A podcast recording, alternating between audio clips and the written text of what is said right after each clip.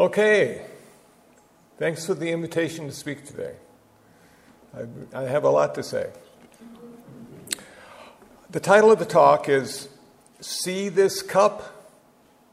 It's Already Broken. And this is a famous story that comes out of Thailand. A Buddhist monk, Ajahn Chah. Some lay followers found him at his encampment in the forest and they went up to him and says, "We have a question for you. We have a question for you. How can anybody ever be happy with all the change and the impermanence in the world?" And Ajahn Chah thought for a moment and said, See this cup I'm holding? This is a favorite cup. It was handcrafted just for me. It has wonderful color, it has a pleasing shape, and it holds tea really well. But if I put this cup down on a shelf, the wind might blow it over, or my elbow might knock it off, and it will shatter into a million pieces. And at that moment, I will realize that it's always been broken. And as I think about the times we are now living in, the challenges we all face, because things seem to be moving and changing at a much faster pace than even a year ago.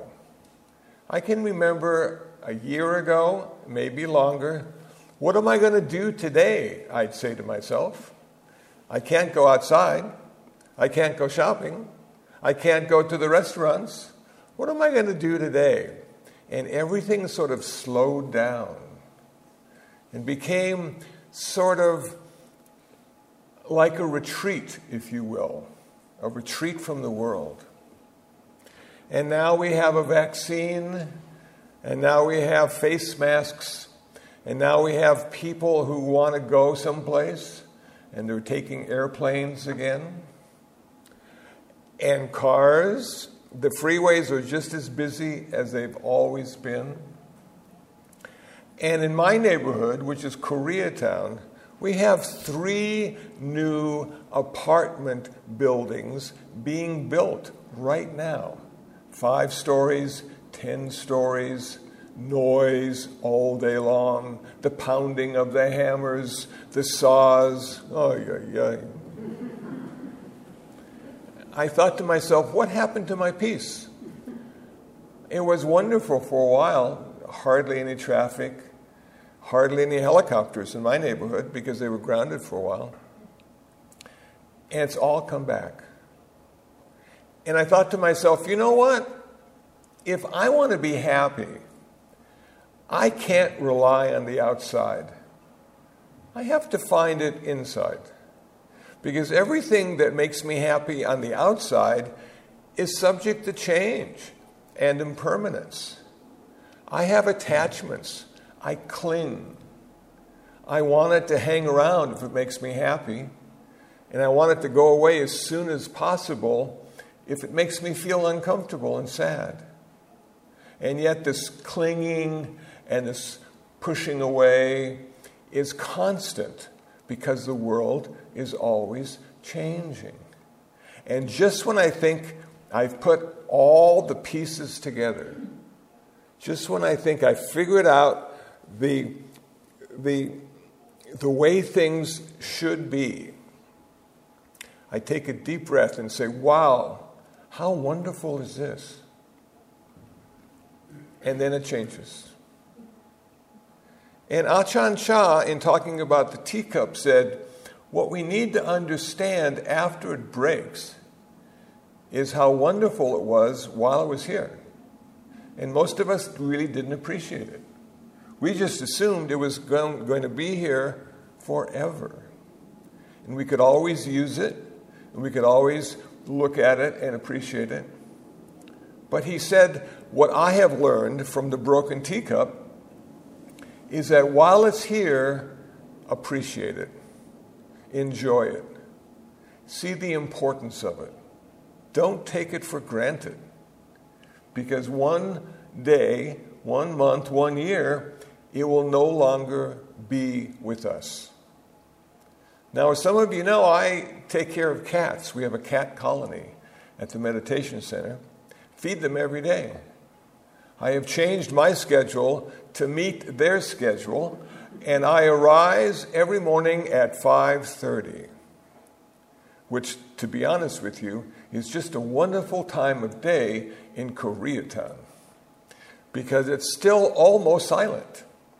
And now, because of the time change, as we approach six o'clock, when I exit the meditation center to feed all my little friends, the sun is starting to come up and the sky is glowing. And I no longer need my flashlight to see where everything is or what not to step on. And I'm enjoying it. But you know what? The kittens turn into cats, the cats turn into seniors, the seniors die, the kitties turn into cats, the cats turn into seniors. It's just this revolving wheel, if you will, of life and death. And cats, because they don't live long enough, are a wonderful example and how quickly everything changes and how attached you can be and how important it is to be able to let go of that attachment. You can also see the same thing happening in my neighborhood with the building and all the new structures is I wish sometimes they weren't building. I wish sometimes there weren't as many structures. I know people are going to need a place to live. And I saw the web address of one of the new apartment houses luxury, luxury singles. I said, I wonder, this really isn't a luxurious neighborhood. I wonder how the singles are selling. I went online to see how much they cost to rent. A luxury single rents for $2,200. And I'm going, wow, who can afford that?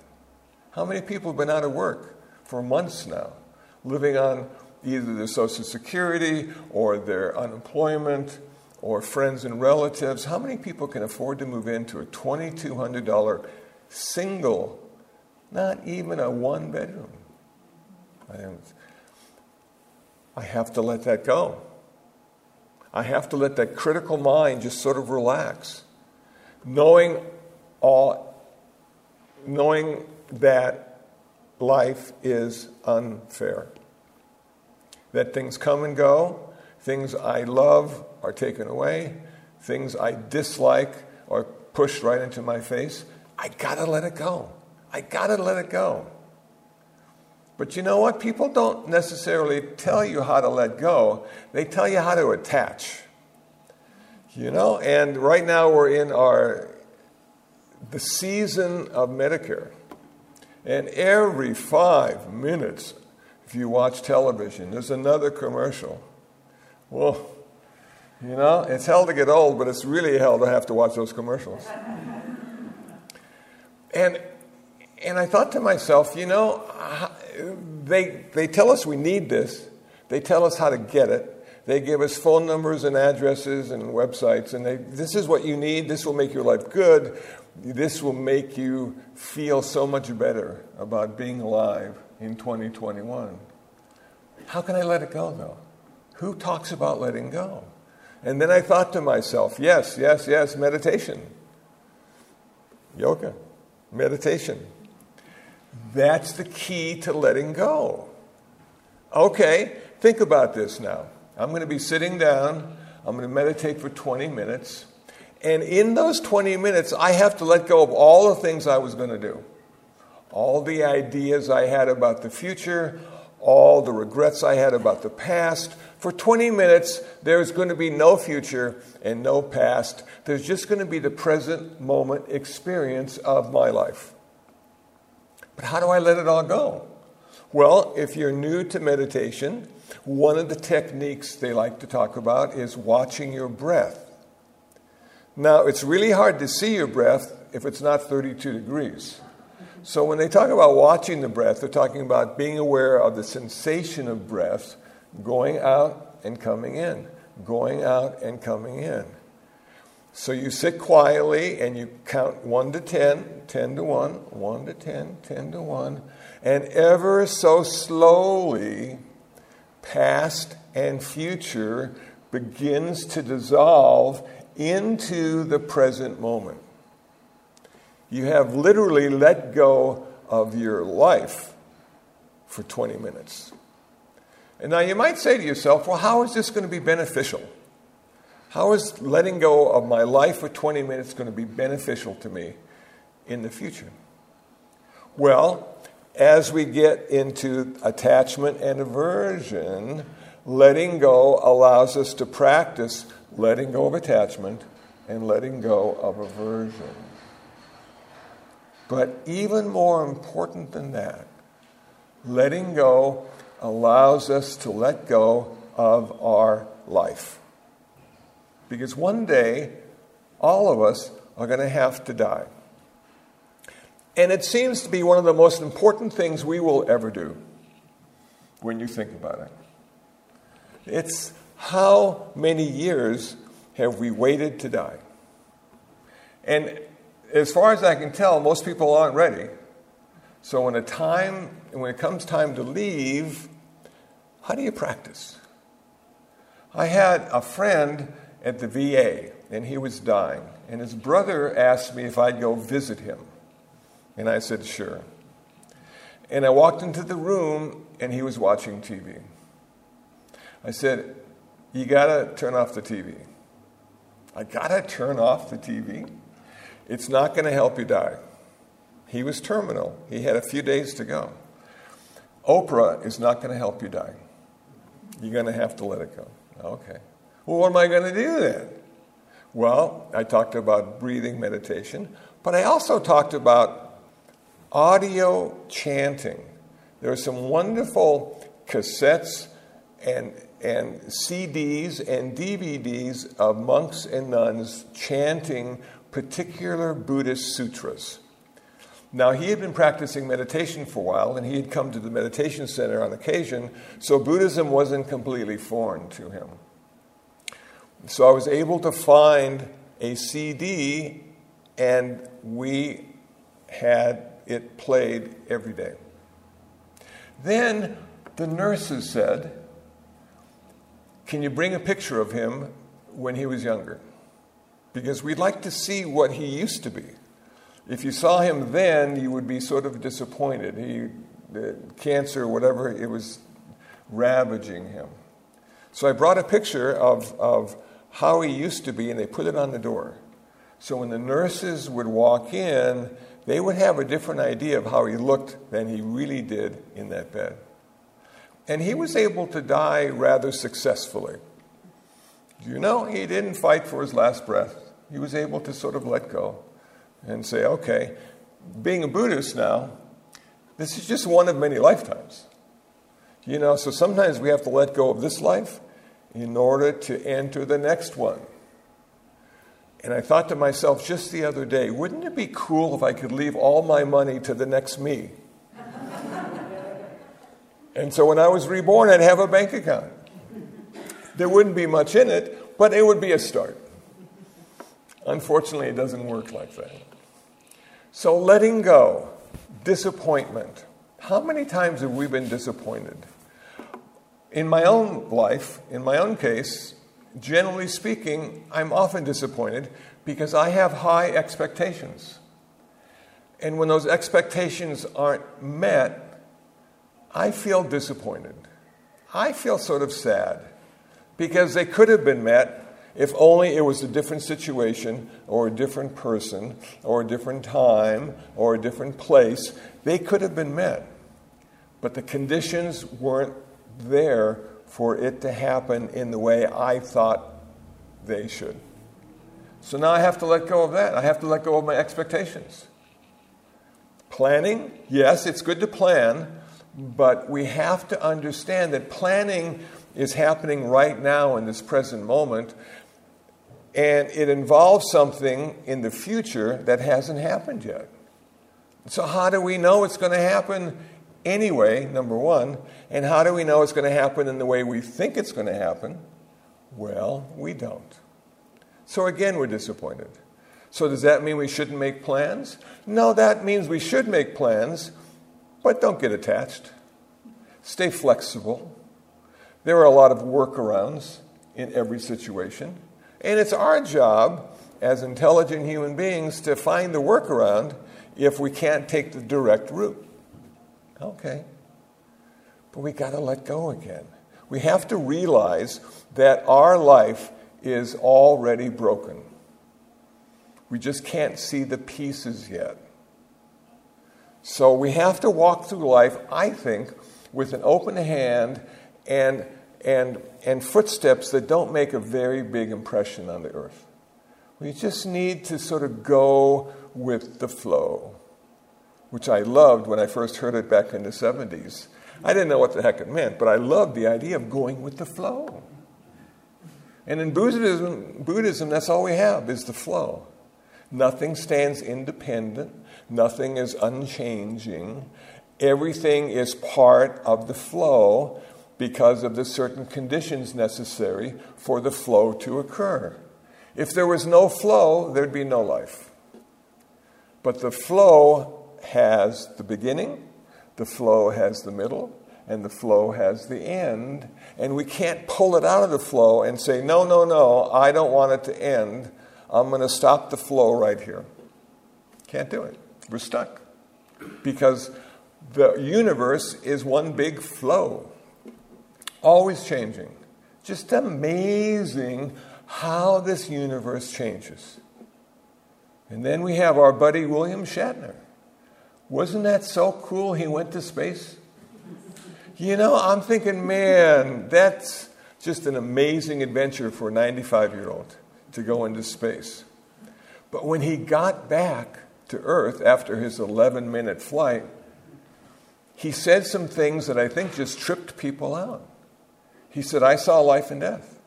I saw the blue, the blue f- film or membrane that wraps around the earth, and that's where the air and oxygen and life exist. And then, bang, just black and dark and nothing. He said, I saw the death. He said, I saw life and death in 11 minutes. And I went to the edge of space, and he said, There's nothing out there, it's all death. This is where life exists, he said, and this is the planet we need to save because there's no other place for us to live. And he got very emotional. And I'm thinking, why did he see that? Because the other people who went up with him, the three others, they were drinking champagne, they were laughing, they were having such a great time. But William Shatner saw the reality of life. And he saw the end of life. And I thought to myself, you know what? I think because he was 95. I think because he was closer to death than he was to life, that that's what he saw. And the other people were in their 30s and they were energetic and they were all very rich to be able to afford that. So I am really glad that William went up there because he gave us all the message don't take it for granted. This earth is already broken. Don't take it for granted. We have a chance to extend its life. We can't save the earth. And I hate to be the bearer of bad news because one day the sun will burn out, or one day something else will happen, and the earth will die, and everything on the earth will die. We don't know when, it's probably far, far into the future when that's going to occur. But it's already broken. It's already a dead planet. We just haven't seen that yet. So, what can we do to extend it? We can do a lot of things. But basically, I think choosing a life of simplicity, choosing value over quantity. You know, we have a lot of things we can do, and we can make a big difference in the world and we can extend the life of the earth and every human and other creature that lives here But we have to be sensitive and we have to realize the earth is already broken.